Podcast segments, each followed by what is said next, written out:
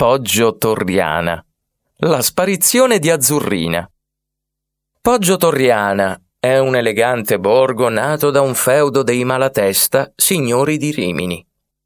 Nonostante i cambiamenti avvenuti nel corso degli anni, l'abitato conserva alcune strutture medievali come Palazzo Tosi, il mulino Sapignoli, il santuario della Madonna di Saiano o l'imponente Rocca, nota anche come Castello di Azzurrina. Questo nomignolo è dovuto a una leggenda. Si racconta che tra le mura della Rocca, attorno al XIV secolo, nacque la figlia del feudatario Uguccione di Montebello. La piccola, che venne chiamata Gwendalina, aveva una particolarità. I suoi capelli erano completamente bianchi. Purtroppo la superstizione dell'epoca collegava l'albinismo alla stregoneria e perciò la madre di Gwendalina decise di tingerle i capelli di nero. Questi reagirono però in un modo inaspettato e diventarono di colore azzurro, facendo guadagnare alla bimba il soprannome di Azzurrina.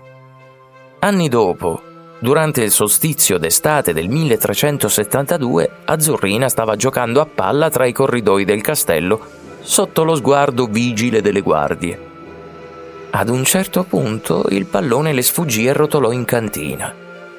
La bambina lo rincorse senza esitazione, ma una volta dentro urlò a perdifiato. Le guardie si precipitarono in suo soccorso, entrarono in cantina e una volta lì non trovarono né la palla né Gwendalina. La piccola era svanita nel nulla.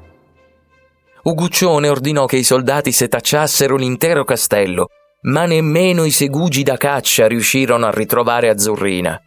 Ancora oggi nessuno sa cosa le accadde, ma pare che la bambina sia rimasta legata al castello di Montebello. Successivamente alla sua scomparsa, infatti, molti residenti del maniero udirono la sua voce provenire dalla cantina. Lo strano fenomeno si è ripetuto più volte ed è stato addirittura registrato da una squadra di acchiappa fantasmi. Secondo gli studiosi del paranormale, Azzurrina tornerebbe a far sentire la sua voce ogni cinque anni in concomitanza con il solstizio d'estate.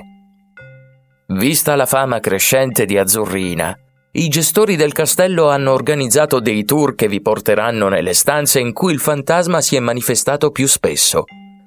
Se sarete fortunati, durante la vostra visita a Poggio Torriana potrete udire la voce di Azzurrina e, chissà, risolvere l'enigma della sua scomparsa.